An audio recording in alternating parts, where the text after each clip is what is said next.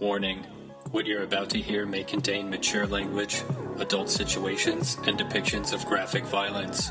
Listener discretion is advised.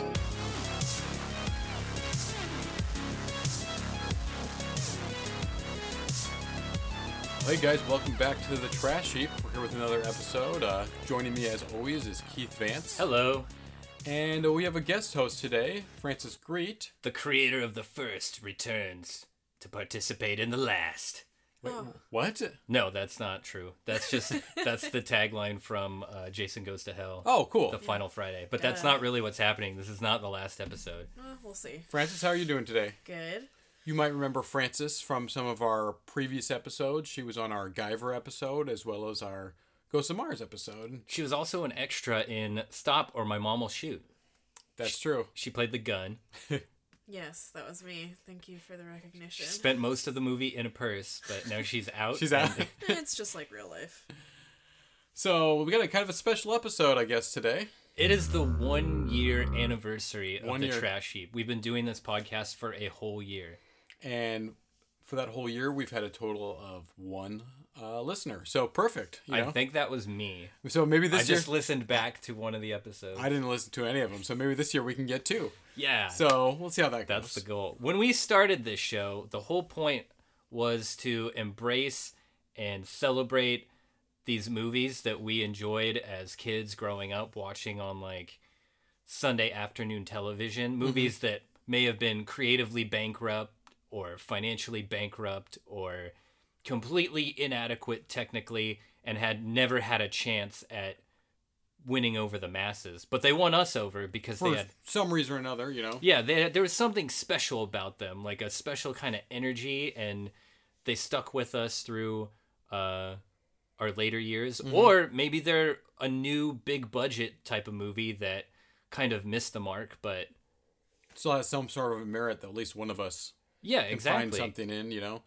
Um, yeah, I guess that's you know, there's all types of things and there's obviously movies that are uh outwardly like awesome, you know. Like anyone can say like, yeah, that's that's great. But some there's something that I think we've kind of said this before. There's definitely something to be said for a movie that maybe is flawed, uh, has is poorly made in, in a lot of respects, but for some reason is still compelling. And I think that's a really interesting thing. And yeah, that's kind of what this has been about. You know, is like giving some of those movies that have been thrown away a second chance. Yeah, creative works that may have been uh, resigned to the garbage, but we're gonna fish them out and dust them off and make sure they get the love that they deserve, and probably crack a jokes, a few jokes at their expense too. Oh, for absolutely. What do you think, Francis?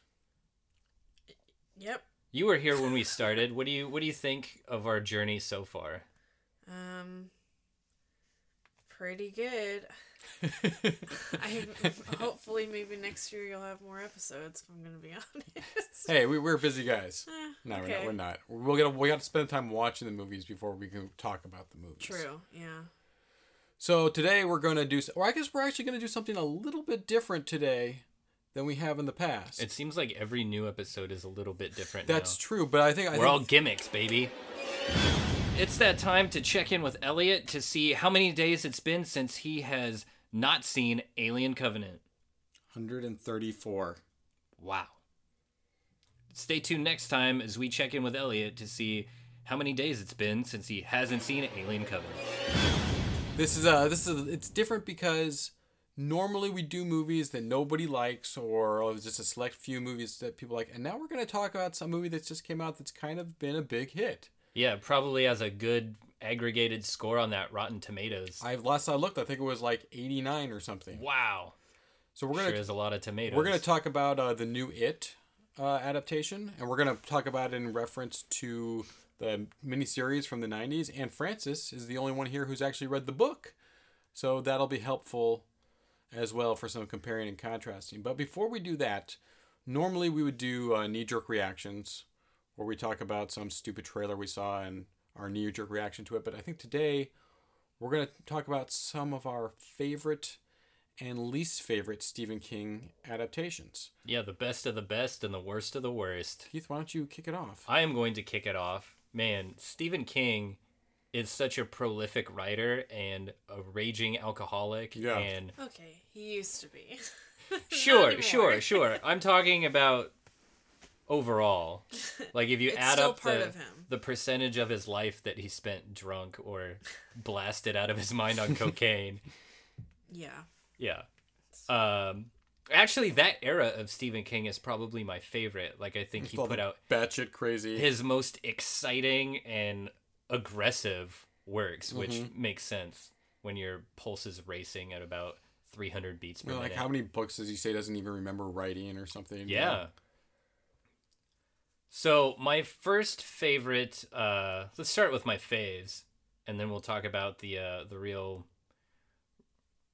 real downers. Um, but my first favorite uh, Stephen King adaptation is one thousand percent the one that the man himself is responsible for, and that is Maximum Overdrive. I knew you were gonna say that. Maximum Overdrive is not something that should be taken lightly because from minute one of this movie, it is like the kind of roller coaster, like madcap energy thrill ride that most movies promise but can't deliver on.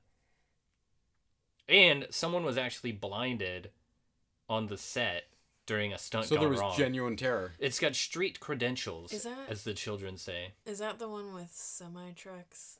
Yes. But it is not trucks.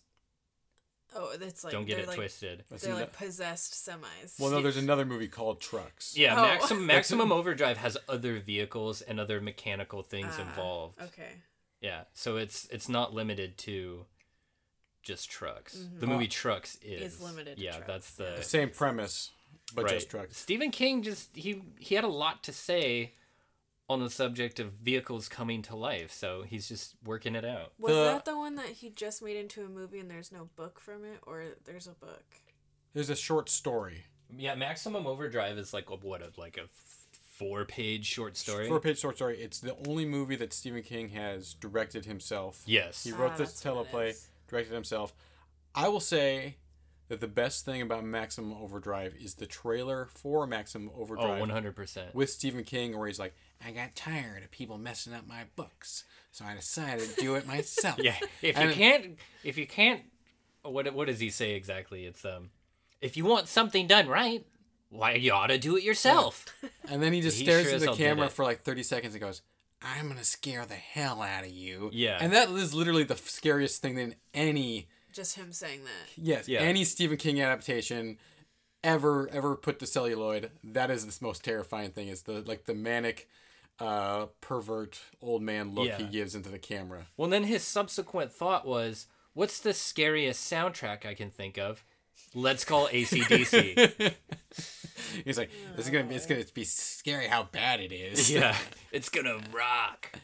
Um, So that's your number one. yeah, uh, that's golden era Emilio Estevez. Also, Mm-hmm. wow, just what a I mean, did that era end? what a talent it did it did he got real serious and got into directing and i don't want to talk about it Mm-hmm. um uh next on my list of favorite stephen king adaptations is um graveyard shift Oh, man. graveyard shift is the story of some factory workers uh in the you know the seedy small town um who run across they're in a, i think it's a cotton mill Yeah, I think it is. and uh, they run across a giant bat living in caverns underneath. It's, Uh, a, it's not a bat though. It's like a it's like a weird rat dog winged Uh, creature. Wait, isn't it's, that a, a bat? it's bat esque, but if you look it at doesn't fly, but it's got bat style wings. sure, yeah, yeah. Um, it scurries across the battery. It's too the fat to fly though. Yeah. Yeah. Uh, uh, you know, here's why I here's what I'll also say about Graveyard Shift. Graveyard Shift, if it's a movie you're watching out of the corner of your eye, like if you have it on in the background, or if you were doing something else and what you were watching ended and it started, you will constantly keep looking over. But the second you stop doing what you're doing and actually start watching it, you'll be bored to tears. Yeah, it grinds to a halt. It's Yeah. kind of interesting that way. But the my favorite things about the movie have got to be the uh, absolutely savage performance by Stephen Macht. He is just like chewing his way through this entire movie, like with like a Teeth. set of fake teeth that like can't be stopped. He's incredible. Uh, everyone is covered in this permanent sheen of sweat, and uh, the giant bat creature effects are disgusting and amazing. Nice. So this is a like sleazy, The effects are Gross. fun. I agree with that. weird movie that kind of is a little boring, but still one of my favorites. Uh, and then Let me guess. It's the Mangler. no, not at all. That's the uh, what the killer uh, Killer washing machine. washing machine. Wow, that kills virgins. Uh, only and you, virgin. and you defeat it by throwing a Bible into the washing machine. Or it's a laundry press at the end. Wow, is Stephen King responsible for arachnophobia? I don't think so. But I don't think so. He's not. Hmm. But you can run with it. I'm gonna go with that one anyway, just because I love spiders. Yeah. I love John Goodman, and uh, that probably has one of the coolest ending like kill scenes I've ever seen, like the slow motion flaming nail to the giant spider. Yeah, it's pretty good. Kills not only does it kill the spider, but it goes right into the nest and burns the nest Yeah. and the entire house with it. Yeah. I mean, Which you is gotta, incredible. sacrifices have to be made. Yeah, and if that's if arachnophobia is not a Stephen King story, then I'll just go with Pet Sematary 2, Fair enough. which is good Also- for the same reason. Wait a minute. Pet Sematary 2 is also not a Stephen King story. Uh, well, Pet Sematary is, but that's then arguable. I mean, it's based off Stephen King characters. it's just based off the um the notes and like uh rough draft ideas He's from. Okay. the original Pet Sematary. Gotcha. Okay, that makes that's fair enough. Fair enough. Or so I've heard. Your least favorite? Okay. That's easy. I'm just gonna run through this without even any justification, um, uh, and go in order. Uh, the worst Stephen King adaptations are uh, The Running Man, The Shawshank Redemption, and Children of the Corn. Interesting. Interesting choices. Tell your friends. Francis, Yeah, Francis, let's hear from you. What uh, what Favorites. favorites. Yeah, start favorites. So, well, I mean, what? There's two that jump to mind. They're probably tied for first, but I'll go with the one I saw first. Uh, the Shining was the first Stephen King adaptation I'd ever seen. I was living at my aunt's house in Puyallup, like on a road that wasn't really surrounded by anything, so it was like four acres of farmland. I was upstairs in this farmhouse and it was on TV. I watched it for the first time by myself, like darkness outside, and I wasn't scared, but I was enthralled the entire time. And I usually get really scared easily by movies, but this was just more interesting and kind of fun than scary. Um, so that would probably start at the top of the list, and then second, I'd I have to say Stand by Me Yeah. because I love coming of age stories and it's one of the only movies I've seen that's coming of age about a group of friends who are true friends. There's not there's nothing petty, there's nothing like holding them back from each other. It's just they're all in it together and they're, you know, going on this journey together. And I just like that it's not bogged down by, you know, love interests or being jealous of each other. It's just true young friendship and it's pretty apparent that that's an important theme that runs through a lot of uh, Stephen King's writing. And I read the short story, and then I, and I've watched the movie, and they're pretty similar to each other. And I think that the adaptation onto film was amazing. Um, third, I might have to. I was thinking Misery. Um, because again i saw that when i was younger and it's just kind of stuck with me it's terrifying in the way that is real life terrifying um you know the someone holding you captive but like being oddly sweet about it so it's like you can't you, you don't see it coming and then once you're in it you're in it and you can't get out yeah, and it's that casual possessiveness. yes Mm-hmm. um Where have I seen that before? your mom Zing. uh yeah so those oh and then uh Bottom three. Bottom three. Okay. This is hard, but I'd have to say Desperation, definitely, because when I watched it, I was so angry. Oh, with Antonio Banderas, man, it's garbage. No, wait, am I saying the right? no, did is desperate. He's making. And it's the sequel, Once Upon a Time in Okay. Derry.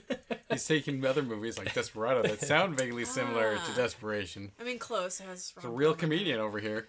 Um, but it had the same thing that you were talking about with that other movie. Like everyone just has this like glow of sweat the whole time. They're Yeah. in the desert, but still, it's like Disgusting to watch. they look like they stink. That they've never taken showers. The acting is so bad. They There's look some, like slugs almost. and I and I there's like some like Christian Christian element to it, and it's just so bad. It's so bad. You just want to jump in there and like cut everybody's head off. Yeah, it's kind of a watered down version of the stand almost, right? Yeah, a little bit. Well, see, that's what I was going to bring up next. While I don't, I I love to hate The Stand. I watched it, I think, in one day by myself. Wow. Um, maybe two days. and it's like It was six. It's like days. six hours long. It was two days, two days next to each other. Um, it felt like one day. uh, and it's not good. It's not good. It's really bad. It, but it's fascinating and exciting at the same time. Like, I think I was so invested in the characters because I just wanted to see if they all died. Well, so that's that. That's uh, that. The Stand was directed. The miniseries was directed by Mick Garris, who's done a lot of key adaptations, and he also did the TV uh, movie version of the, the The Shining. And I kind of feel the same way about The Shining. It's terrible, but I can't take my eyes off of it. You know, it's and like it's got that 90s glow on Oh, it yeah. that's just like Yeah. you feel like you're you know it's like it's like watching down from something it's like watching an accident in slow motion. You know. Yeah. but and, an accident full of people that you just like don't like Yeah. and while those techniques and style moves may have worked on Sleepwalkers, that doesn't necessarily translate to other projects, is what you're saying. yeah Yeah. sure Sleepwalkers is the best. I I will. is that back- one I will- with the cats yeah, oh, Yeah. I will back Oh, yeah. I See, will I've back only seen a few Sleepwalkers. scenes of that, but it was pretty entertaining. That's that's Mick, Mick Garris's first King adaptation. You can you can be That's a, what started their wonderful relationship. he knocked it out of the park. You can love cats or you can hate cats, and this movie's got it all for you. That's true. I can't think of a third one that I don't care for. Well, it's okay. I mean, there's so many. There are so many, but I feel like I've also kind of stuck to watching the like big budget ones. Um, just that's how it's gone. Uh, Elliot's shown me a few of the ones that have been swept under the rug, Mhm. but um, What about the Dead Zone? Nobody's mentioned the Dead Zone. I was going to say the Dead Yeah. Zone. I Oh, was spoiler gonna, alert I was for going to be on my Elliot's list. well, it's a good segue. All right, so getting onto my list. So I'll say when I think of Stephen King adaptations, I kind of put them into two categories. One that have like a horror, thriller, science fiction, or supernatural element, and then his more like grounded in reality ones, uh, like or that aren't necessarily horror specific, like uh, Shawshank Redemption or Stand by Me. So I'm going to stick for this list. I'm going to stick just to the ones that fall into the more horror driven or fantasy driven uh, adaptation. So I was yeah, So like Willow. Willow, Stephen King uh, presents Willow. Willow, Beastmaster. Oh yeah, Marc Singer is starring in Stephen King's Uh, so yes, Beastmaster. I was gonna say Dead Zone. Dead Zone, I think, is the first uh mo- Stephen King adaptation I saw. At least the only one where I was aware that I was watching a Stephen King book into a movie. I think I probably saw Stand by Me first, but I didn't know that it had anything to do with Stephen King, or even maybe didn't even know who Stephen King was at the time I saw that. I was very very little when I saw that. I was pretty young when I saw Dead Zone too. Dead Zone, that's a David Cronenberg, one of his first like forays into mainstream cin- cinema. yeah, it's pretty tame uh, Eh. as far as his film library is concerned. And I think while that one's kind of like it's like it's well regarded as being one of the the, the better Stephen King adaptations, even though like if it's regarded as that, it doesn't really get a lot of uh, love, you know. Yeah, it's kind of mild in terms of like energy and and style. Like Yeah. it's, there's nothing really like wild happening Which is one of the it. kind of cool things about it. It's kind of a slow burn for a Stephen King. You know, it's like it doesn't. It's not. I mean, I haven't read the novel, but just in terms of the film, uh, it's it's pretty unique in, in, in his repertoire, and I I've I've always just been really captivated by it. Another one that I put on my list. Well, let me before Yeah. you uh, skip ahead. Do you think it would have been as effective if someone else was in the lead? Like other, than Chris- other than Christopher Walken. yeah, Christopher Walken's kind of a, a unique, like magnetic Well, kind of guy. yeah, but also this is all in, in, straight up weirdo. in terms like we're just talking about in terms of being this kind of a milder Stephen King horror story or fantasy story is also a more subdued performance that Christopher than Christopher Walken normally gives. He's not freaking out as much as he. I mean, he, there are moments, you know, but Like when he's on fire in bed. right at, at, for the great portion of the time, it's a very like internalized performance, and it's kind of unique for him too. You might say he's sleepwalking. Whoa. Oh jeez. Uh, so yeah, but anyway, moving along. Uh, another one. I'm putting it on this list because this is one I. I mean, I like I said, I just said uh, Dead Zone's a little underrated. This is one I think is criminally underrated. Rated. Maybe it's not the best, but I was like, this one deserved way more attention and praise than it got, and that would be Apt Pupil. Oh, Oh yeah, that's a good App one. Pupil is fantastic. It's it's uncomfortable. It's it's, it's I don't want to say sleazy, but it's No, just that's like my catchphrase, right. But it just makes you like it makes gets really cr- crawls and under your there's like skin. no one that you like you can't root for and you can't hate the main characters at the same time. You know- like you- they're you- both evil, but you were like, who do I pick? If anyone, you sympathize more for the Nazi, True. than than you do for you know. disgusting. And like there's like Ian McKellen plays this horrible like Nazi war criminal in hiding, who like a, a little kid finds out figures out who he is and, and starts it tormenting takes him. place in like the 80 like the 90s or Uh, yeah, 80s or nineties or something. So like, it's like well, I think the movie, the, I think the novella, novella it's based on was the eighties, and the movie was yeah 90s nineties. And Devon Yeah. Sawa. no, that's not that's Brad Renfro. No, yeah, Close. Renfro. Close, close. But uh, yeah, it's it's it's. I think it's like it's a great thriller. It's it's a comfortable. I might watch it later tonight. Uh, and I it's Bryan Singer's best film hands down. Oh yeah. It's better than Usual Suspect, and he hasn't made that many other good movies. Ah. It's better than Usual Suspects. Okay, that's a whole other conversation. I don't even know how I'd fall on that, but Well, Good Usual. Suspects has sort of uh, lost some some juice with yeah, I guess age. you can Yeah. only watch it once too. Yeah. Yeah. It's such a twist. Um, and I think maybe that's one of the reasons Don't why. tell anybody. Guess what, guys? Kevin Spacey is! Keyser Söze. That's fucked up. I mean, technically, no one is Keyser Söze. True. Uh, Yeah. and then for my third pick, uh, this is just what I'm putting on here because it was it's a more recent one that I just really enjoyed and thought was a lot of fun, which was eleven twenty two sixty three. Oh Um, no. I I know you didn't care for it. I thought it was great. I love uh, Kennedy assassination stuff. So this weird time travel story was a lot of fun.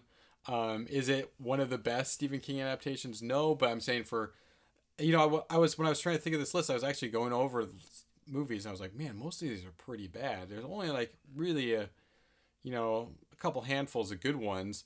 And this one was totally enjoyable and kept you kept moving throughout like the eleven or twelve episodes Ugh. that there was of it, you know. So I got a kick out of it. Some people. I did now. I there's definitely Stephen King movies I think are better. I think The Shining's better, even though it's on your list of bottom ones. I I uh, I don't think I put it on my list. didn't. Oh wait a minute. I Yeah, hate The so Shining bottom. though. you do hate The it's a Shining. real snoozer. Uh, It's too artsy for you. yeah. It's like going into a library and all the books are in Latin. yeah, yeah, yeah. That's, Who reads Latin? That's not boring. That's just really confusing. All right. So anyway, on my list of least favorite Stephen King adaptations, and I will say I haven't seen a handful of the ones that are regarded as being really, really bad, like The Night Flyer. Yeah, or, un- Under the Dome. Didn't Yeah. they adapt that Oh, into Yeah, a TV, TV, show? TV show, not a movie. And yeah. then what about Cell? Cell was supposed to be pretty bad. I didn't see that. Yeah, I didn't either. It looked pretty Um, awful. I didn't see like Thinner or something like a handful of the ones that everyone was like, these are the worst. I mean, Thinner at least has some cool makeup effects. uh, is it the same makeup effects that are in the trailer? Because those are bad, Oh, Like, real bad. guy. real bad. Okay, but anyway, my picks are first up Langoliers. Oh yeah. So fucking bad. I remember watching this on. Actually, I vaguely remember watching it on TV when it was Yeah. a miniseries because it was so. That's how bad it was. The only thing I can really remember is at the end, Bronson Pinchot getting like, eaten by a giant metallic meatball with teeth that flew through the air. Yeah, it's crazy. He does get eaten, right? That's yeah, the something- yeah. meatball effects were bad even by like the early '90s standard, Oh, or yeah. whenever it came out. and they Yeah. were supposed to be meatballs. No, they're they're supposed to be the Langoliers, which are these weird Oh. interdimensional beings or something. I don't really fucking know. They're yeah, they're like meatballs with um like three mouths almost, and they all the, what they do is they devour the past. Yeah. So uh, that's which actually sounds kind of cool, but it's not. Yeah, That doesn't conceptually. really even yeah. sound cool. It's about the well. Here's what's cool. So it's about these people on an airplane. and Don't most of the people on the airplane disappear or something? Or, yeah, Or no, they all lose their remember memory. They, they don't disappear. They all lose their memory. It's sort of like a temporal displacement kind of story Yeah. where they're Yeah. trapped in limbo, Twilight Zone episode. Yeah, it's like it's Yeah. kind of is like an extended Twilight. Zone. But it episode. goes on for twelve hours. Yeah, and it should be cool, but it Oh, is. it's a TV show. It was a mini series. I think it was Yeah, like okay. yeah, it was like two or three parter or something, and it should be cool, but it's not cool Mm. at all. So that'd be my first pick. Uh, after that, I'd go with Cujo, Cujo is not necessarily a, a technically bad made movie. I mean, like it's competently made. Production values there. There's camera light cameras that work and lighting and stuff. It's certainly a movie. Yeah. but it is so goddamn boring. I couldn't even. I didn't even get to the part where she's like trapped in the car. With I What? shut the movie off before that because 45 minutes into the movie. That's and, the movie though. Like that's well, the the the first that that's that's like the that's like the second half. The first half is n- absolutely Right. nothing that has anything to do with anything, and you don't care, and it's boring as fuck. I couldn't get through it. So that'd be my number two. well, talk about also the uh, absolutely criminal miscasting of that dog. Elaborate. It's your opinion. I'm just I'm trying to get you uh, to touch on it. No. I, I the dog. I the dog. I'm You had fine- this controversial opinion regarding the casting of the dog, and I just want everyone else to hear about it. oh Oh. Because no. Oh god. Is that what you meant? no, it's, Well, I have who no- said that? I have no opinion on the casting of the dog. Uh, Keith is wearing clown makeup right now, and it's really difficult. I'm not joking. He's wearing clown makeup. It's really difficult for me to look at him. I keep forgetting what I look like, but I didn't. I just said that as like an improv moment to see what you would do with it, and you, you guys I thought you had something. buckled under the I thought you had something to say about the casting of the dog, and I was waiting for you. no, Anyway, the dog casting Uh, is perfect. I feel like it'll be fun to edit that part out. yeah. Yeah. And, Please. and then, okay, so moving along, my third choice would be Needful Things, which is another one that possibly has some competent people behind in, in front of the camera, but is Who's just in that? Ed Harris, Max von Sydow playing the devil. Uh, s- Great cast so far. it's yeah, there's some other people in it too. I don't recall off the top of my head. It should be good. It's it's one of the it's been spoofed numerous times. You know, it's about the devil who opens up an antique store, and every time you buy an item, you sell your soul or something. Rick and Morty did a great episode Yeah. about it. Um, Max von Sydow as the devil sounds fantastic, but it is also just so painfully boring that I could only get through about 50 minutes of it before I was like, I don't care what happens after here. It could be amazing. I'm just When was that made? like 93, 94. Would you say that the '90s of Stephen King were not the best? I would say that the 90s were not the best in general. Well, yeah, but Uh, I thought it was an exciting time at least because a lot of the the most interesting Stephen King adaptations came out during that time.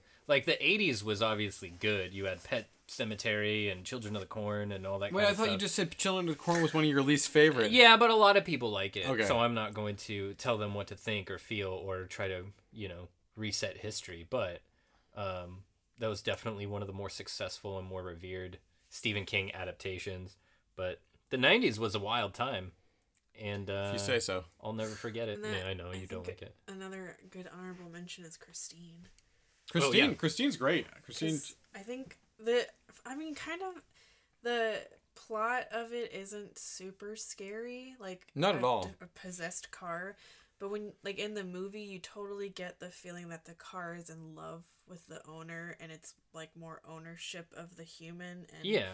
and like love and jealousy, and it does get kind of scary. Well, in the story of Arnie, the main character, and how his personality changes as yeah, he he's possessed too in a way. yeah he gets to know this car and is in like a like a destructive or destructive. yeah destructive relationship Well, and Yeah. also it's something With that's kind guy. of interesting is like I want well, once again I have not read the book, but I have heard that in the book when Arnie's driving around, uh, at least one or two, or maybe more of the previous owners, their ghosts sit in the back seat, and they're like always talking to Arnie and influencing him as well mm. as. So it's like it's not she Christine never lets these people go, you know, even after they're dead, Oh, you know. Sounds so it's like right. they're all she's bringing them all into her fold. wow the kind of relationships that have no closure at all Exactly. man So that's yeah, I think that's a good call adding Christine onto there because that's that's another one that's a lot of fun. John Carpenter's foray into that's actually one of his better movies yeah, I agree.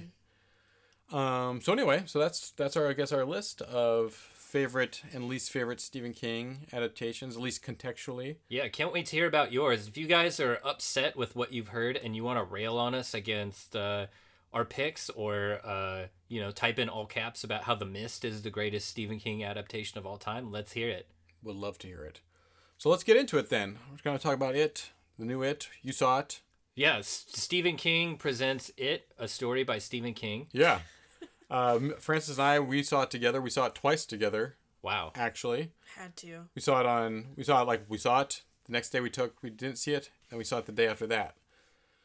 So I was. I really enjoyed it. Um, when I compare now, I'll say to the the original holds a very special place. Yeah, yeah, yeah. We're me. not here to compare it to Well, the I- original. no, though. I think we are though. this To is certain- something fresh certain- and new and exciting, and to- I think to a it deserves certain- a fair shake. It does, but to I mean, to a certain degree, I, it's impossible to not with the It same. is. It's, it's hard. That's why we had to. s- That's personally. That's why I had to see it twice because I went into it like super critically from reading the book and really loving the miniseries.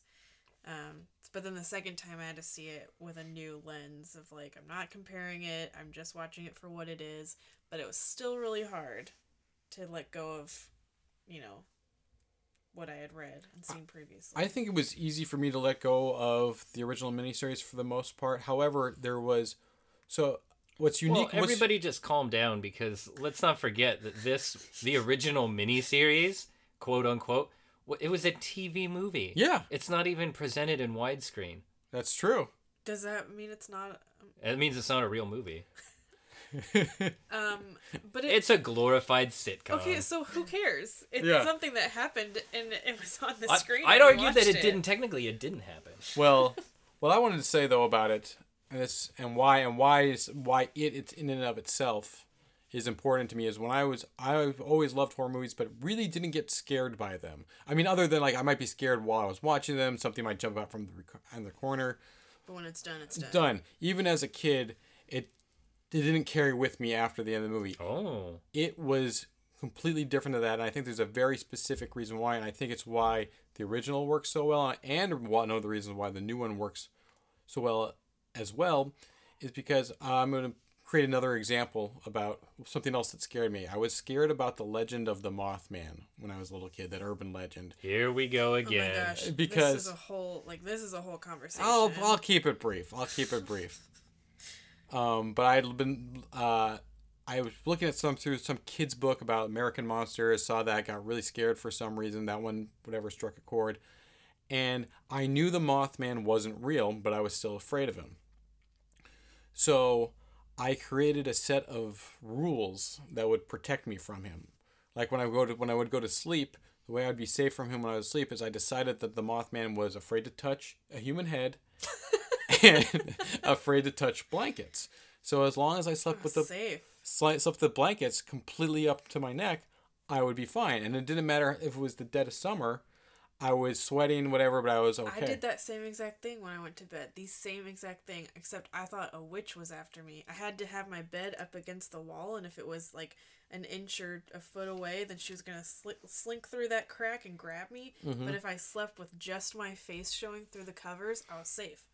Doesn't Doesn't, make any sense. doesn't make any And you can't move either. You're just laying there with your face out, and you're safe. Yeah, but so so it was a thing where I created the fear and I created the the solution to to it, and that's what's what I think what's really interesting about it is you know its power, the creature Pennywise, its power comes from people's fear. He can't feed Right. on you unless you are afraid, and he can't hurt you unless you believe in him. Unless that if you're not afraid of him, he can't. Your his power his power over you is harmless. That's why all the adults are safe. Right, or, the, or at least most of them are. If anyone has an inkling, But it's also like they choose not to see it. Like Right. they're gr- they've grown Yeah, up. Yeah, they've got bigger fish to fry. Right. But They've got but- jobs and insurance. yeah. Yeah, right, bills but he to pay. but he has to, but he ha- he has he has to play off of your belief of him. If you don't, Right. if you're not afraid of him and you don't have a belief of him, he can't hurt you. And it was the same thing with you know my fear of Mothman.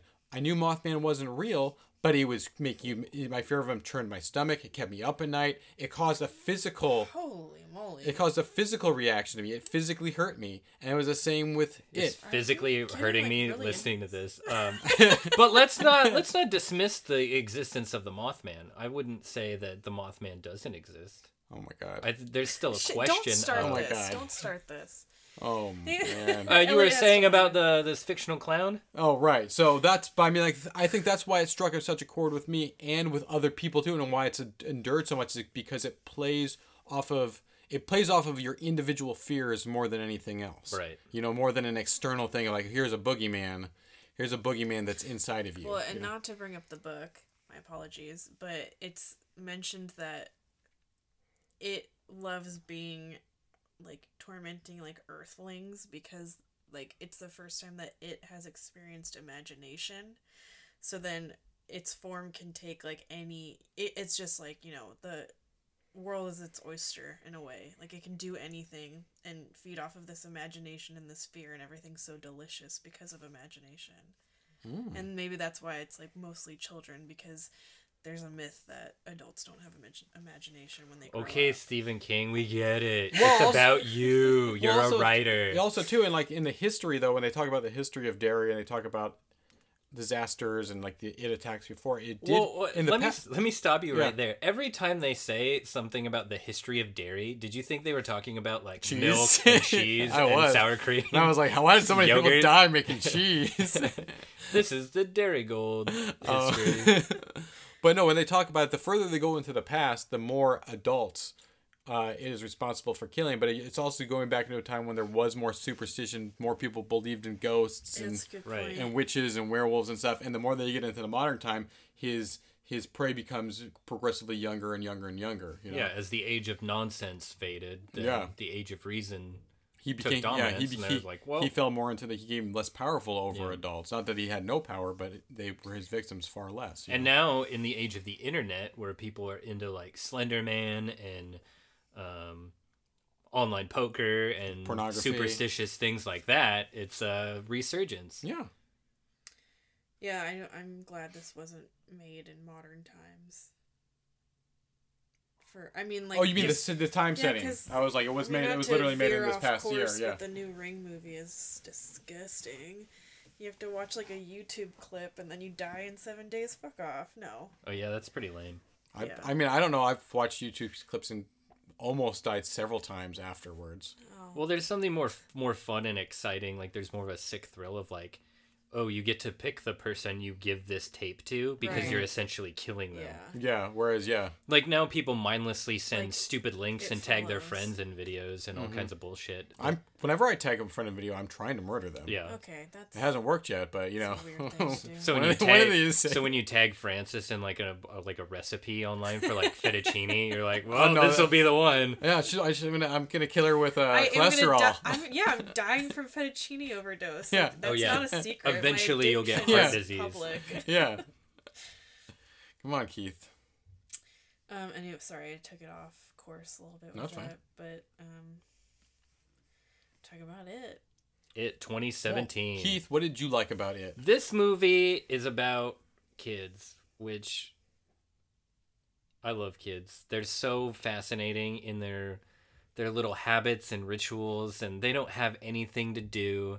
They don't have responsibilities. They have Just- nothing but free time. And so Look for their dead brother. in their little delusional minds, they can make up all sorts of terrifying things, like a, a a cosmic clown that's going to eat every one of their friends. Imagine having that much space in your life. Like you have so little going on that you can make up this fantastical idea and even like go so far as to execute it. Mm-hmm. I guess what I'm trying to say here is that there is no clown. It's just these sick little kids killing all their friends. Just I like the clown. Is the clown guys? Um, Francis, what did you like about it?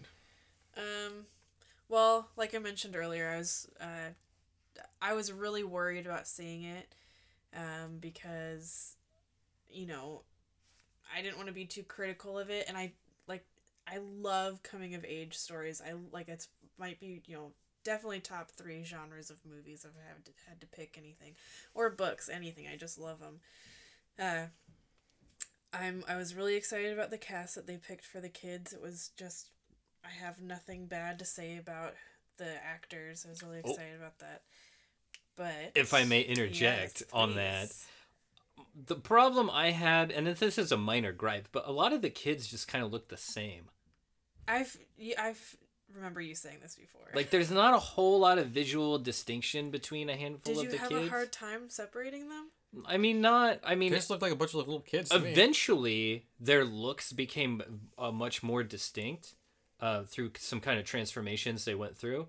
But um, a few of the kids were just like kind of the same, like slightly long hair, brunette, skinny kid, and I feel like you just, just described what children generally look like. and they all have You know? hair. That's No. true. You They're should like, go I was like, I saw this little skinny kid with some hair. Well- Well, the other thing is, I mean, why don't we think about where this story takes place? That's true. It takes Yeah. place in Maine. It takes place in a small town in Maine, like on a river. It's not like a big city with a lot of different people. Like the I mean, the story like there's a big there's a lot of racism in the town too where Right. Uh, these this group of people are just like telling the one black family like you don't belong here. You have to get out. Like I wish I had killed your parents. I wish it was me. You Right. know, like so and it's not like they have these big fashions going through like i mean it was the 80s and even the the teenage girls were just like looking like tiffany you know Right. it wasn't Well, that's a good point.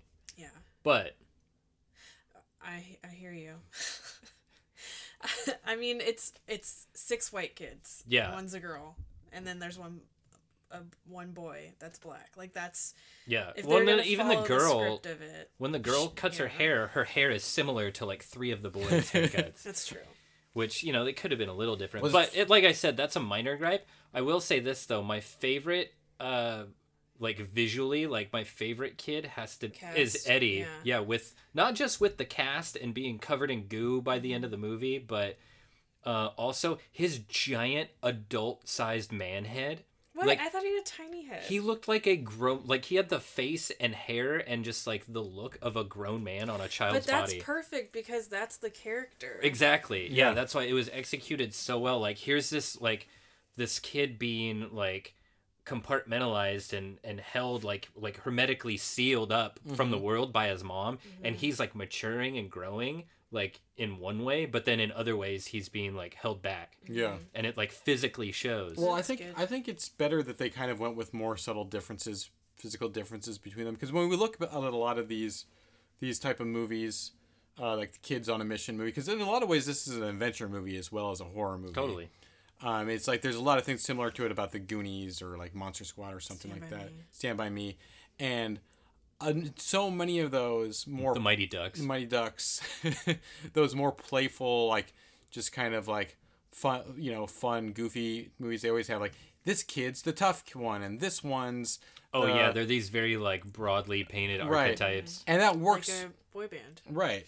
the perfect boy band Yeah, it's like he's the ugly one He's the, the- one- blonde one yeah, this one wears a leather jacket and has sunglasses, and he's Yeah. cool, and like that works really well in some of those more simple, goofy movies. But in this movie, that kind of takes that same, those some of the same structures as those stories, but tries to plant them into more, uh, even I mean, I don't say realistic because there's clown monsters and stuff, but if there was clown monsters in the real world type of well thing. they're a little more complex Exactly, you know, and it's like if they were, if they did have more of those obvious, you know, like this is this kid, that is that Right. kid, it would kind of, it would kind of take away from Well, the credibility and the realism of the story. right and that's the point of their relationship is that they're so in, i mean it, they're so incredibly entwined with each other and they like if, physically well uh, if talking about the book yeah we can get into that fucking weird shit but like the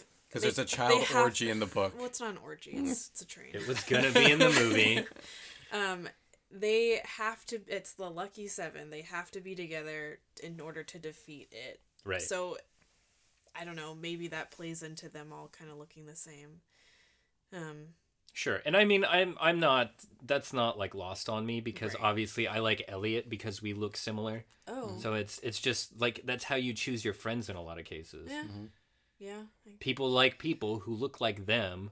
A uh, sleazy salesman uh, training me once said. interesting Yeah, he was teaching me sales techniques and that was one. He's like dress like the customers. What? How Cut your hair like the that? customers. Groom your beard like the What customers because people like people who look like them. My gosh and then I went the e- exact opposite way and like just went wild and was still successful. And yeah i don't think he knew what he was talking about Yeah. Well, that's like fun. egomaniac Um, that's fun I was joking. oh um but enough about me. Um, I think okay, so also I was worried about Pennywise. I was worried about Bill Skarsgård.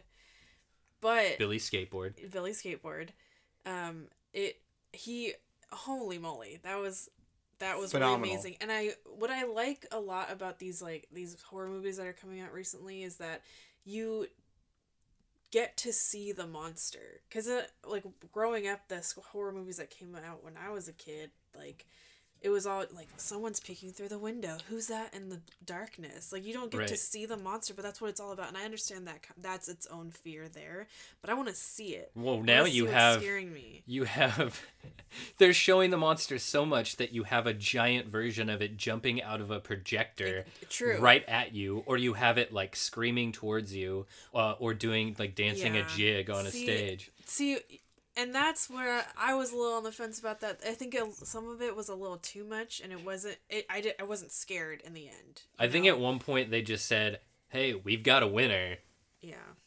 take a look at this Yeah. get ready because we're gonna put him on a on a miniature stage and have him dance for you because we're so fucking excited about this clown Yeah, I didn't like all the running at you like There was a there was a little too many. Jolty I camera. did li- I did like how you know he would s- switch from how quickly he would switch from like doing something sweet, goofy yeah. to just like I'm like at you, I'm coming for you, I'm gonna kill you, I'm gonna rip you to shreds. Well, that's interesting you say that because the the opening sequence is like the big like iconic scene that everyone knows, the clown in mm-hmm. the sewer Yeah. talking to the little boy.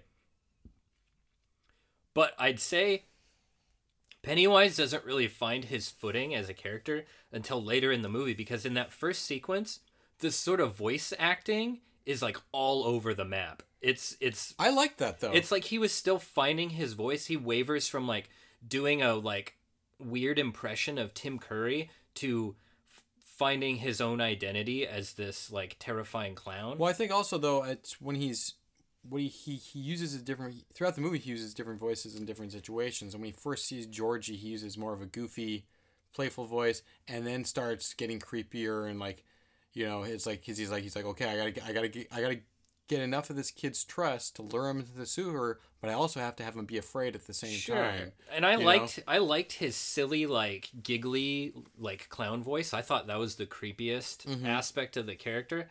And I thought the low sort of guttural like switch Mm-hmm. uh, was also effective. But then there was also the like, and it really is only in that first scene that he's sort of like doing the Tim Curry impression, and it's like very like like sloppy and kind of like hard to understand and Mhm.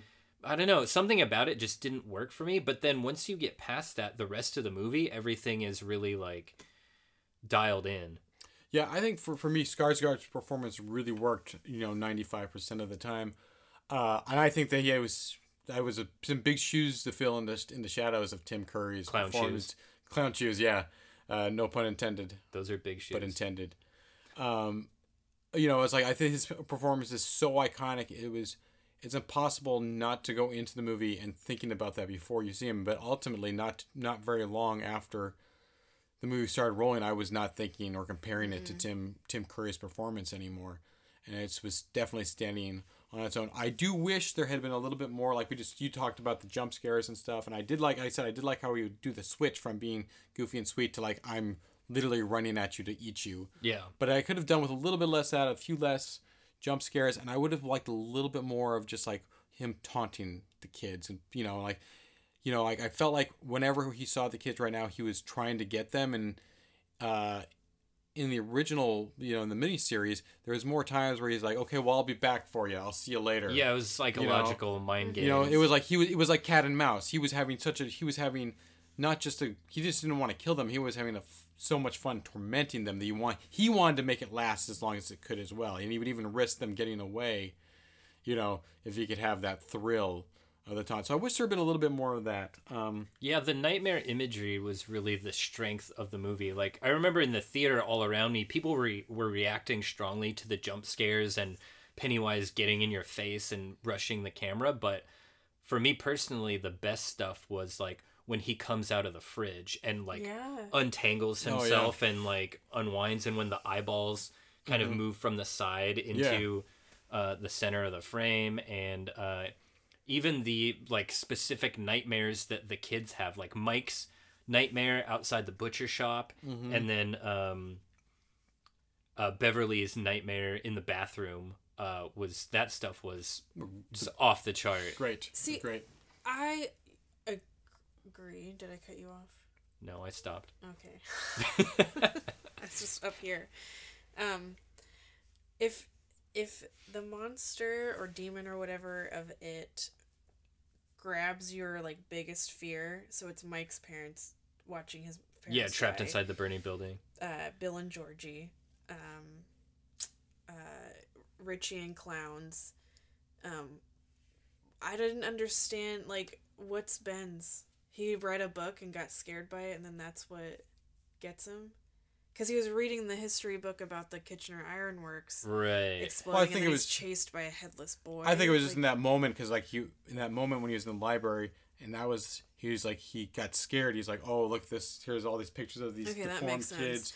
So it was in that mo- and he was and he was kind of also just discovering. Oh, discovering I just figured it out. he was just discovering the history of Derry. Because I was, You know. yeah, and then I was gonna ask, like, okay, Beverly cut her hair, it fell down the drain, and then it grabs her from the drain, like she's afraid of her hair.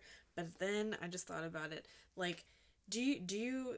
I already asked Elliot this, but do you think in this movie her dad raped her? One hundred percent. I, I think what that was. that's the exact reaction I've gotten Yeah. from everybody. I- yeah. But and that's why she cut her hair off because he that's what makes her a girl, his girl, and that's what attacked her. Right. I just worked. It Oh, out in my definitely. mind. Yeah.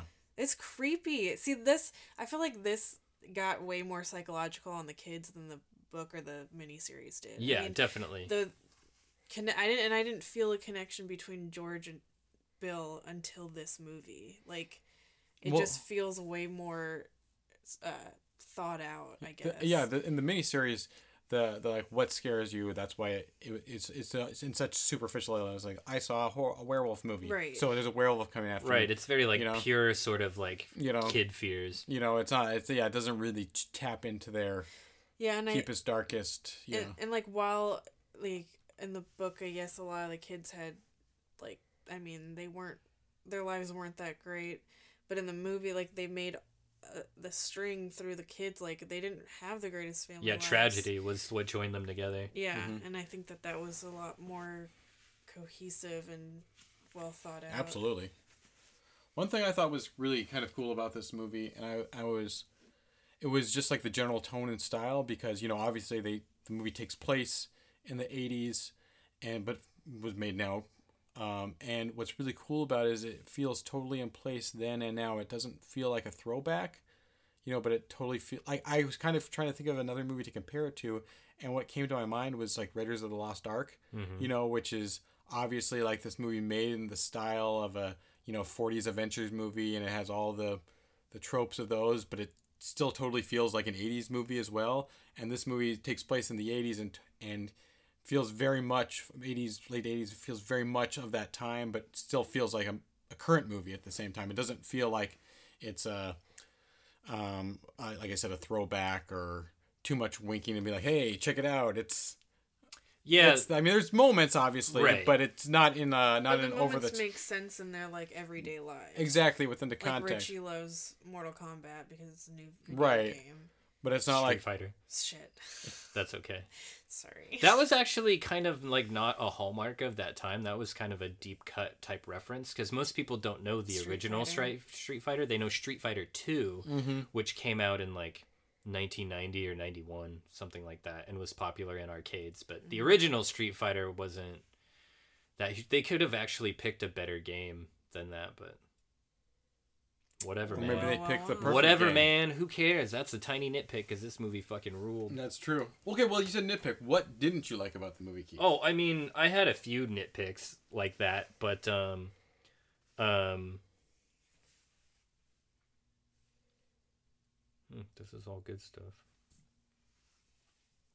Man, that was fucking awesome! What a good movie. Oh, I'd say one of my biggest gripes, actually, that I eventually came to terms with was uh, the wisecracking nonsense of Richie.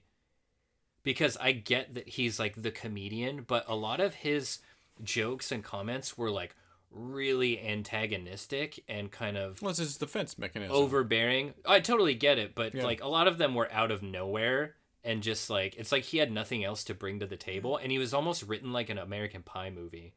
yeah So I could it just got tiresome for me at a point and they also kept interjecting those jokes in uh scary or tense moments to offer like some levity, but a lot of times like I thought it was detracting. Like they could have just let the tension like do its thing There- versus like trying to get that stupid laugh. There was a couple moments uh, I felt like that about where he was like making jokes in the tense moments, particularly at the end where like after it falls down the down the well or whatever, and they've def- they think they've defeated it, and he goes like, "Well, I know what I'm writing my what I did in my summer Yeah, that vacation one was gar. Eventually, see, yeah, it's just That didn't work. ran out of steam. But what I did, but I, what I really did like, so in, in contrast to that, in most of the tense moments, though, I liked how much the kids were freaking the fuck out. Yeah, you know, that like, was really They were screaming, terrified. In it so almost many, was like ad lib. yeah, in in so many of these horror movies, you know, like when people, particularly when it's children in horror movies, should be just like, "What the fuck's happening?" They're just like way too much on the ball. You know, like they're like they're just like, "Oh what? Oh no!" Like you know, they're not like they're not losing their shit. And these kids, I liked how much kids lost their shit in this. I think, like, feel like this is just gonna annoy you how much I keep talking about the book, but the, like, Richie was pulled back ninety nine percent in the movie from the book. Like he was fucking annoying and like hard to like. that sounds like a nightmare. Personally, his impressions were like racist and awful and like just not what you like. It's just why is this a There's nothing redeeming about him. there i mean he's a redeeming sweet person you like him but but his thing his shtick was like a little over the top. Um and then it makes you think like okay well there's these subtle differences between each character like but everyone has their personality. Beverly's tough. Bill's the leader. Mike uh you know is like the new, the, the last person to join that creates Mhm. the, the bond. Ben's the smart one. Uh eddie's the warrior Stan's clean and then richie's the joker the clown the you know the guy that just wants everything to be easygoing. So i mean when you're adapting something from a book you can tweak those characters a little bit but it the fact that they kept him trash mouth they kept him the jokester to lighten the mood i think also plays like gives situations more tension like when they're in the like square or park or whatever and uh, stan is talking about how he sees that he keeps seeing this woman and richie's like oh is she hot and he's like no she's she's not hot like this this is real this is happening we have to talk about this like i feel like that made that his joke made the situation more serious does that make sense Yes, and I actually liked that scene because I was right there with him. I was like, "Shut up, Richie. Right, This is serious. yeah. Get the hell out of here." Yeah, and it, I mean, it's you know, the a big theme of the story is how these kids work together and how they like love each other and care about each other and and play off of each other, and it's they're young children facing something that you have like you you probably would never be prepared for even if you were an adult. So they're forced to grow up before they're ready to grow up.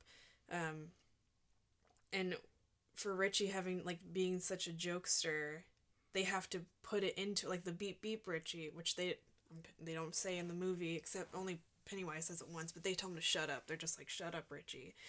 They're having to like push him into this place of you have to grow up, you have to take this seriously. Um I feel like I just went on a whole rant Yeah, you're that, really enabling Sorry. his Yeah, his was- destructive behavior. but I think it. So Richie I rant. I think it's. It's part. It's needed. I, I guess because it it makes it it you know you have to. I think yeah, I just think they could have picked their shots a little bit better, I like think- and more deliberately. pretty much all. I loved pretty much all of them. Like and I I like I could watch a, a show that's just Richie and Eddie. Like Mm. because I liked the old couple relationship Yeah. that they had. Um, I mean, on the other side, it's like Eddie is Eddie could be annoying too. He's like worried about everything. He's like, you know, taking all these pills, telling people they can't touch this or they can't touch that because they'll get AIDS. Like, Oh yeah, wow. That, that's accurate. That though. was perfect. That was the most incredible piece of like I'm regurgitating some nonsense that my an adult told me. Yeah. Well, Francis, what did what didn't you like about it, or was there anything you didn't like about it?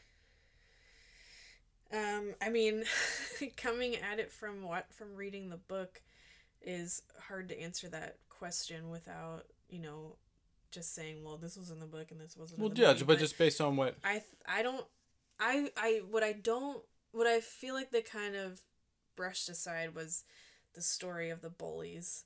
Mm. Like I wish we could have spent a little bit more time with that because this is a this is a story where these this group of kids are being chased on both sides like by their peers and then by this monster and then also like some of them are just ignored and looked over by their parents so they're like getting all this shit from every side and uh, while the story of like the parents isn't really that interesting i, I kind of wish we could have seen henry's descent into madness a little bit more Mm-hmm. um, I do like that they included the scene of him murdering his father because that was like the first step where like holy shit this guy like he's possessed he's insane like that those two things together is just going to create he was like the conduit of pennywise Yeah. to torture and torment even more but he was defeated too quickly i didn't i thought he should have been there a little bit more I was only half listening to that, but it oh, sounded like it sounded like you're describing the plot of Freddy versus Jason.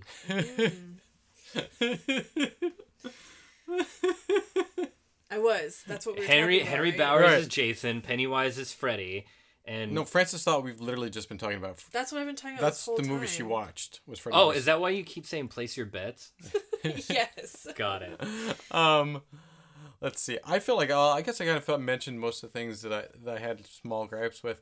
Uh, one thing that I thought could have been improved upon, and, and I guess we probably should have said at the beginning of this, or this this episode is spoiler heavy, but at the end in the final f- conf- confrontation with it, uh, one thing I think the miniseries did a little bit better was remember if you recall in the miniseries they they had like they brought the Richie brought his mom silver earrings to use the in the slingshot yeah. and they're like it's silver we can kill it right and that was a that was such a great scene that was such a great idea because once again it's playing off your fears and your beliefs and if you believe Right. this will hurt it it will hurt it Yeah, you it's know? how- a ties- werewolf, then you can kill it with silver. Exactly, you know, and that that was a great symbolic weapon when they went in to go fight it. And then in this one, they don't have that, and they're pretty much just like hitting it with pipes and stuff. Yeah. and uh, like you know, uh, bricks and rocks, baseball bat. and it doesn't have that same power. Now, ultimately, they still defeat it the same way by you discovering it's it's like if we're not afraid of you, you can't hurt us.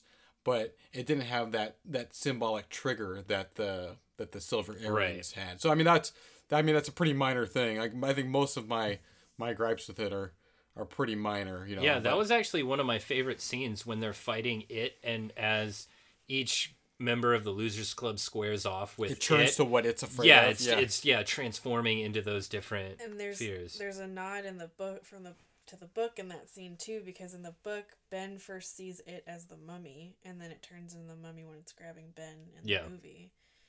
I liked that part too.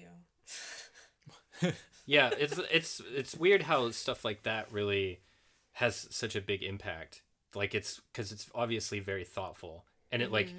it makes you excited. Like mm-hmm. that's the kind of stuff I get. I don't care about like Pennywise like flying out of something and and jolting me. Like I care about like exciting images. Like And the tiny things. yeah, exactly. Even the I'm not particularly afraid of clowns for obvious reasons, Because you're but currently like dressed one. as a clown. right, Right, I now. look I am a clown in training. Uh, but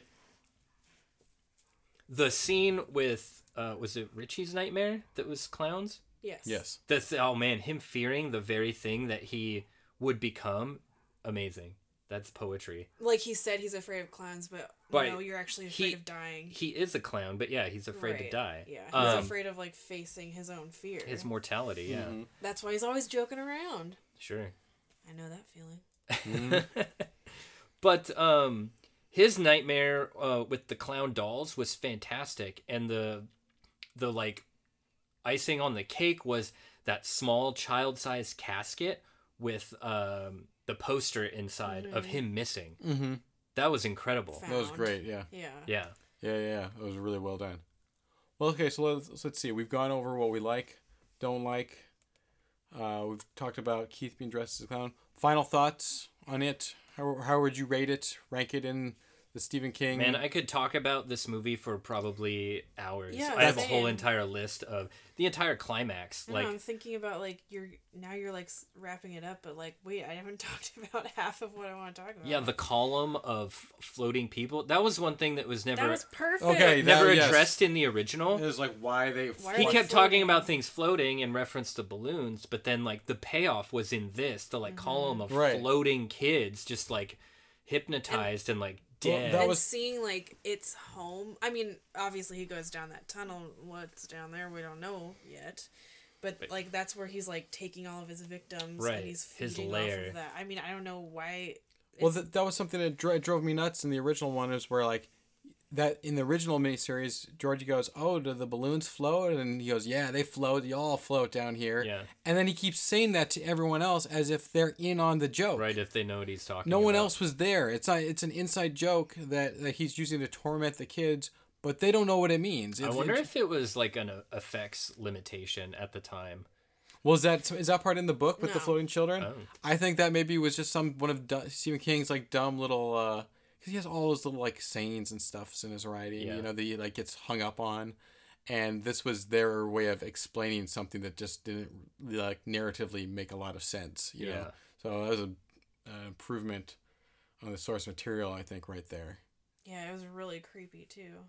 Yeah, and then also the um the look of Pennywise when he's about to feed, how the like rows and rows, like His hundreds of eye, rows of teeth, Yeah. and then the deadlights showing up in the back Oh, of his throat. great! Finally, the See, deadlights. Oh my god, like done well. Yeah, Instead of just like throwing a flashlight through across yeah, the just screen.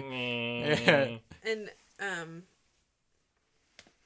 yeah because in like in the miniseries when henry sees the deadlights his hair turns white and it's just so hokey but this makes this is better like Well- the way they did it i thought it was more realistic i guess Yeah. if that makes any I mean, if it was like the 50s or something, then the, yeah, the hair turning white would have been totally fine. But yeah, we're modern people from the future. We don't go We in for that bullshit. Yeah, uh, it's hard for me to talk about this because i just want to compare it to the book that's fine. because i just noticed like that's- all the nuggets and i guess you call them easter eggs That's part of the that's a part of the great perspective is Like- that you have read the book. well but the Yeah, it's the only reason you're here. I know. Well, Elliot needed a ride.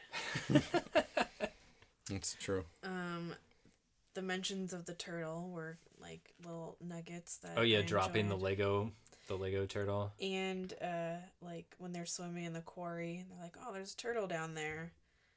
But I and like to anybody else seeing that scene, they might be like, "What the fuck? Who? Like, oh, it's just a turtle. Like they're just swimming and hanging out." But it's like it's like a little nod to the book, which yeah, book, book, book, book, book, book. We get That's it. all You I like to read. Nerd, you fucking nerd. Actually, I l- this last month I listened to it. Like I had I I had to read, revisit it, and I listened to it on audiobook, read by Steven Weber, and it was fucking awful. That guy sucks. really? I Oh feel my like Steven God. Weber would be okay at an audiobook Nope. reading. Nope. No. Huh. No. Elliot listened to some of it too. It's so bad. It made me think that I hated every Stephen King book. I Wow. Like you'd also read already read this and you were like questioning if, if I was that- like, do I like it? And then I stopped listening and I like finished reading it, and it was. But it was a book. Yeah, it was it was part. It was a book you'd read before, and you're like, you're like, oh, this sucks now. Like I never liked this book. It I was was an Steven idiot. Weber. Thanks a lot, Steven Weber. Man, shout out to Steven Heck. Weber. Speaking of uh, hatred, uh, did you notice that the actor who played Eddie looked an awful lot like Whit Hertford, your old Hmm. nemesis? Yeah, I did notice that, and I also noticed that uh, on the marquee was Nightmare on Elm Street Five: The Dream Child, The best one. also starring Whit Whit Hertford. Hertford. That little fucking piece of shit. Coincidence? Whit, if you're listening to this, He's not. He's not. He might be. no, He's he's he's not. blocked me on all forms of social media, so Yeah, but he still probably is like. Mm, he probably checks up on me sometimes. yeah.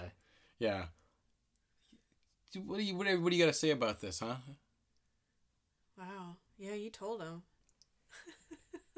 No, I just really want to know what he has to say. Yeah, Oh, come on, okay, Whit. yeah. Speak up. You let's let's hear what. He always- he- He always just blocks me on the internet. He never actually confronts me. Yeah, it'd be really nice Like, to hear you am guys I, hash it am out. I your Pennywise? That's not his face. No, I Is- think I think that you're his turtle, Oh.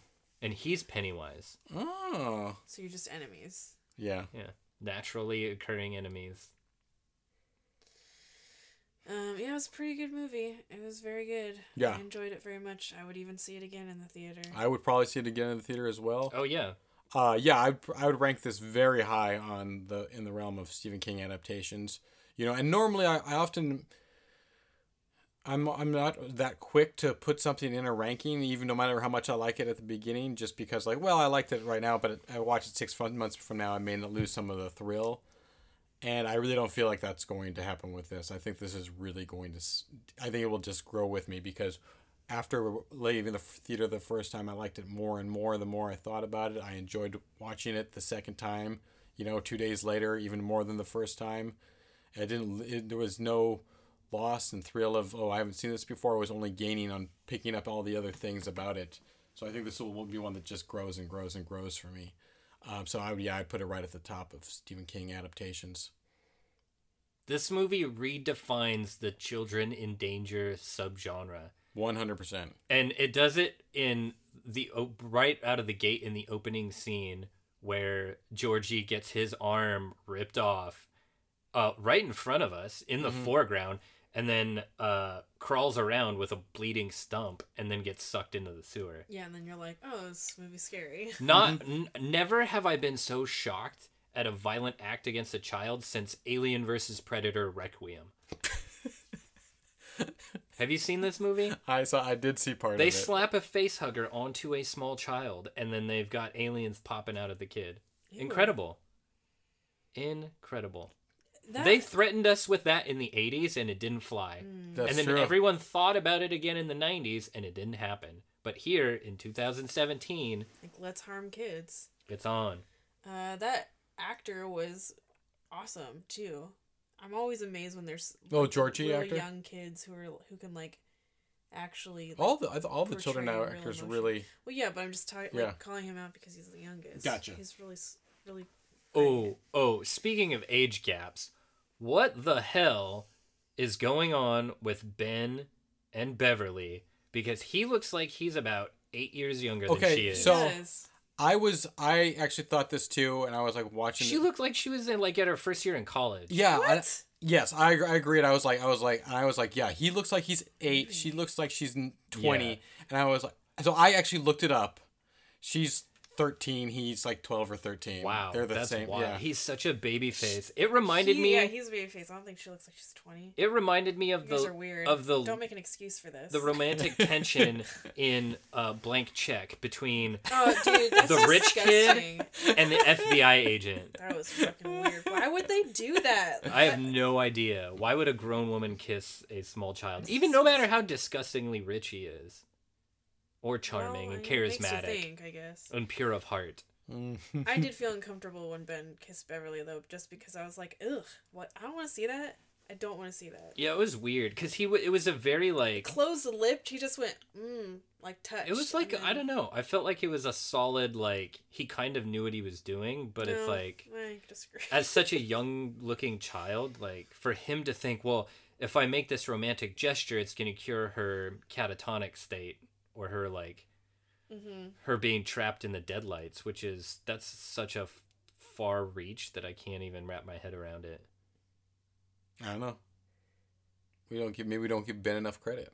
I definitely don't give Ben enough credit. I really wish that the movie had spent more time building up bonds between the kids. I see. I like feel, I think feel that the fine. six of them got pretty close, but then Mike's there and he's like, "Hey, I'm here. We're all best friends now." Well, yeah, and also the kid Stanley didn't really seem like he fit in because he was one of the losers and had problems, but he didn't really seem like super tight. He was ready to abandon ship and throw everybody to the wolves at any point. When? Oh, like when Pennywise was like, He kept can trying to quit. He's like, uh, Yeah, I don't know, he didn't want to be there at all. Right, but like, Here's the thing, man. I definitely in this situation. If this I was in this situation, again, I would definitely would have been Stanley. Every time everyone was like, "Let's go to the sewer," I'd be like, uh, "No, no." But I think like regardless of how like like bonded, like how good of friends they were, he still was like he was still scared. Like that's Right. believable. I, also, I also think that was very. They did a good job of ingraining that in his personality. He was, you know, while the other ones had like their, you know Bill stuttered and uh, uh, Eddie was uh, you know hypochondriac and Richie was afraid of afraid of facing the future, you know under just reality.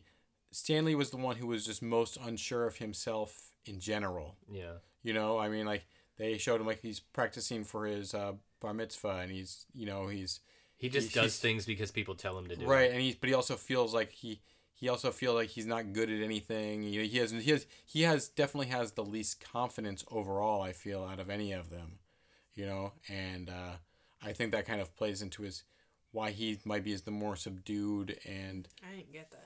I I, I did yeah The ironic part is that he proved everyone right.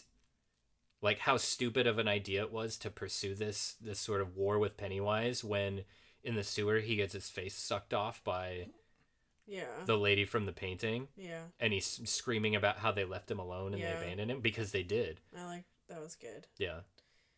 Also, here's a goofy trivia tidbit. The lady from the painting is the supernatural creature from uh, Mama. Mama, yeah. Yeah. That's see, I didn't. Well, and he based. I think doesn't Andy was it Muschietti? Yeah. He bases he based those off of like Modigliani paintings oh, because they're so creepy and fucking freaky that I think like that was something that scared him. yeah. And then he used that in Mama, and then I think that's it's probably something that he's gonna use again in another movie. That's really interesting. It is truly frightening. Yeah, I didn't really get it at first. Like I felt like I was supposed to understand the significance of this, and I kept looking for clues, but I wasn't finding Mm-hmm. Like anything. why that painting? Yeah, and I didn't really like story wise. I didn't really connect the dots. But then reading after the movie, I sort of Mm-hmm. Figured out based on his.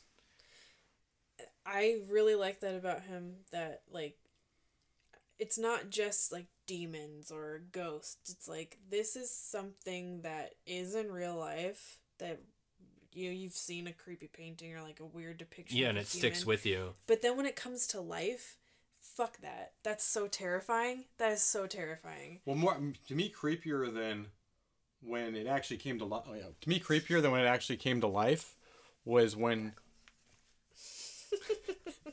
to me, creepier than when it actually came to life was when the painting fell off the wall and then he picks the painting up and hang it up and the and the image is gone. Yeah, but then, then, you hear the flute playing. She's Yeah, playing a flute. And he's just like, behind her. That was that was that was the, that was the creepiest part there. Whereas like, well, because what would you what would you what would you do like if they, like like, where before you actually saw the the woman you'd be like where did she go what is happening Well, you know that moment of And then the way she drops the flute is just like, just like just she didn't slam it down. She didn't let it go. It just like slips out of her creepy long hands. Oh, it's so creepy.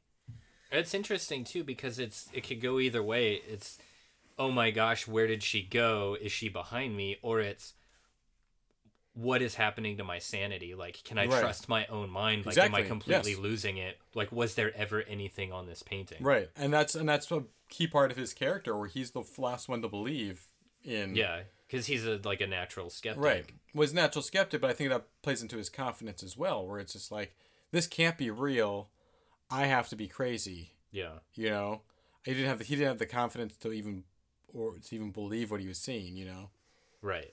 Oh, and well, and that like ties back into his story of not really believing. yeah in, exactly Like his religion, but just sort of being subjected to that because of his position as his father's son. Right precisely Wow, what a good movie! mm-hmm. Some really profound shit. Mm-hmm. But also tentacles and slime and it covers all my bases gross business. Yeah. That's pretty good. yeah we all can agree this was uh It took me a while to warm up. Like, I- yeah, I was yeah. sitting there kind of like, well, there's some like good good moments here, but like, mm, I don't know. Like, I was on the fence for about thirty minutes, and then it really I think took off. once uh Pennywise opened his its mouth and like like the arm came out of the gutter, then I was like, "Oh shit." And then I started like screaming in the movie and people were annoyed and I was like, "I thought this was a scary movie. Mhm. You can scream, right?" Oh, one more thing that I wanted to uh, bring up that uh, probably went unnoticed by a lot of people. When Ben is I noticed that. when Ben is getting cut by Henry Bowers in the stomach, uh, and he, he sort of kicks off and falls down that hill, that stunt fall is a masterwork. It's good. that thing was absolutely brutal, and I don't know if they got a child um, uh, stunt worker to do it or Probably not. what, it was it was actually just an outtake from the fall Absolutely from uh, Black wild. Sheep, Chris Yeah. Farley. Okay. that was pretty good. I With was the fall, very the fall in Black Sheep. Yeah. Yeah, Black Black Sheep, Sheep. man, what a classic. I think it- there should be like a documentary about just that fall called The Fall of the Black Sheep. That sounds like a great movie. It does. All right, let's get you uh, like a GoFundMe or a Kickstarter page going, and we'll don't get this do shit any made. work. Come on, Francis. Um. hmm I didn't really think about that fall, but now that you mention it, There's so many moments like that, like little kind of subtle things that Mhm. may not have like contributed overall to the story, but like I appreciated because it looks like they went the extra mile. Even when um, Ben gets his stomach slashed open after they go into the the creepy house for the first time, and he's standing outside, and uh, Richie points out that he's leaking hamburger helper. Uh, that was probably one of my favorite moments because not only is that a funny joke, but it's also like the slashes on his stomach were no joke. They were Yeah. like really well done and Yeah, cool looking gnarly. and and the the whole tone of that scene with the mom doesn't care about what happened to these kids and it's probably made up and they're probably just roughhousing in this stupid old house and she's completely ignoring this kid that needs his stomach sewn up like right away. Do you think that that was product placement and Hamburger Helper paid them to say that his stomach looks like Hamburger Helper? Yeah, definitely. We're gonna get the um the Ben um themed uh box art soon. I hope so. It's like it's the glove character just like dancing around in front of those open but it's wounds. as a monster, the, Yeah. the like werewolf. It's hand. Pen- that's Penny. That's been Pennywise's glove the Right, the entire, entire time. time, and the it's got a entire red time. clown nose. We didn't realize it. Oh yeah, God. We're through the looking glass here, people. we are. Who's responsible for Hamburger Helper? We're taking this one straight to the top. Mm, I want hamburger helper. Yeah, that sounds pretty good.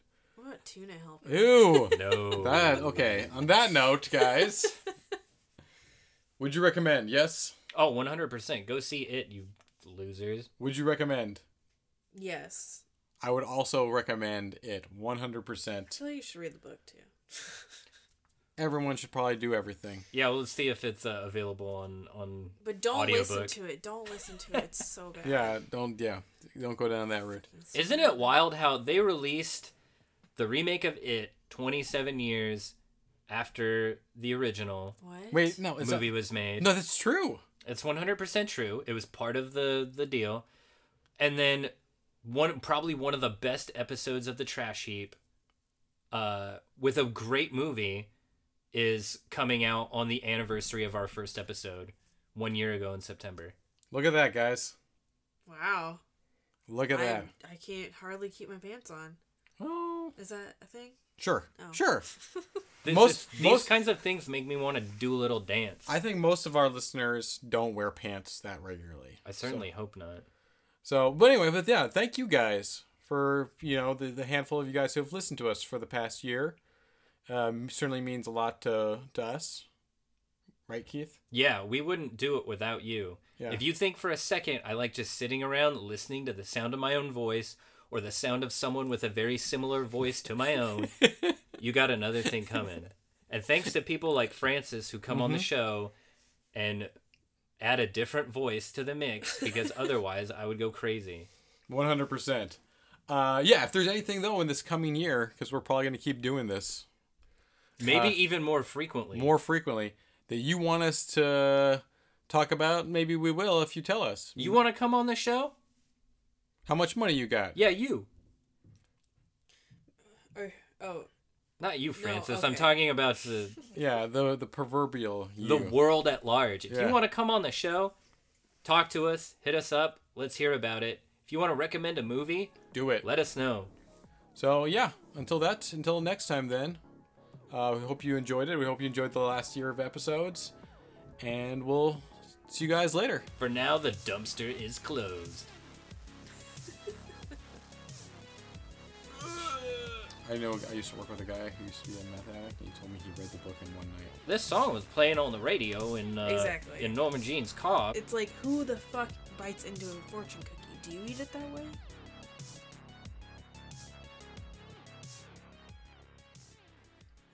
Sex with Beverly.